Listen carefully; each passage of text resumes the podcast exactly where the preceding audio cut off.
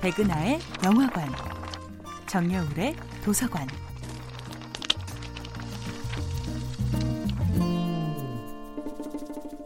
안녕하세요. 여러분과 아름답고 풍요로운 책 이야기를 나누고 있는 작가 정여울입니다. 이번 주에 만나보고 있는 작품은 심리학자 칼융의 자서전 기억, 꿈, 사상입니다. 슬픈 기억만 골라 모두 지워버린다면 우리는 행복해질까요?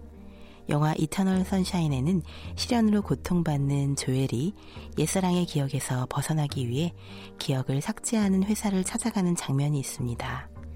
조엘은 그녀와 관련된 모든 기억을 지우는데 성공했지만 결코 지울 수 없는 것이 있었습니다. 바로 그녀와 사랑에 빠질 수밖에 없는 자기 자신의 본래 그러함이었습니다. 그것은 단지 성격이나 취향이 아니라 나를 진정 나답게 만드는 그 무엇이지요. 조엘의 의식은 사랑하는 사람을 완전히 잊었지만 무의식은 그녀를 결코 잊지 못했던 것입니다. 우리는 흔히 위대한 사람들이 이 길이 이렇게 힘든 줄 알았다면 아예 시작하지도 않았을 것입니다. 라고 말하는 장면을 목격합니다. 의식의 측면에서 보면 인생은 이해할 수 없는 불합리와 감당할 수 없는 고통으로 가득 차 있습니다.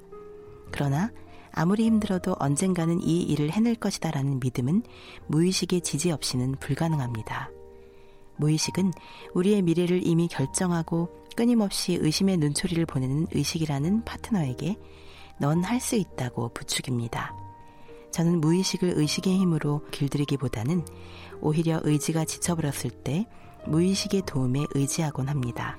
며칠 밤을 새워도 그리 풀리지 않을 때는 차라리 잠을 청합니다. 푹 자고 나면 신기하게도 놀라운 속도로 글이 풀리기 시작하기도 합니다.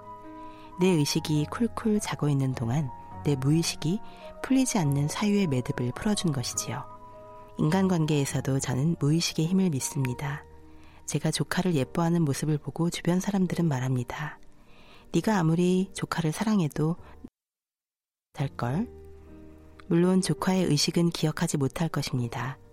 제가 조카를 껴안고 동화책을 읽어줄 때 조카가 이 동화의 문장 하나하나를 기억하지는 못해도 이 순간에 오직 우리 둘만이 공유하던 신비로운 따스함을 이 조그만 아기의 무의식이 기억해 주기를 꿈꾸는 것이지요.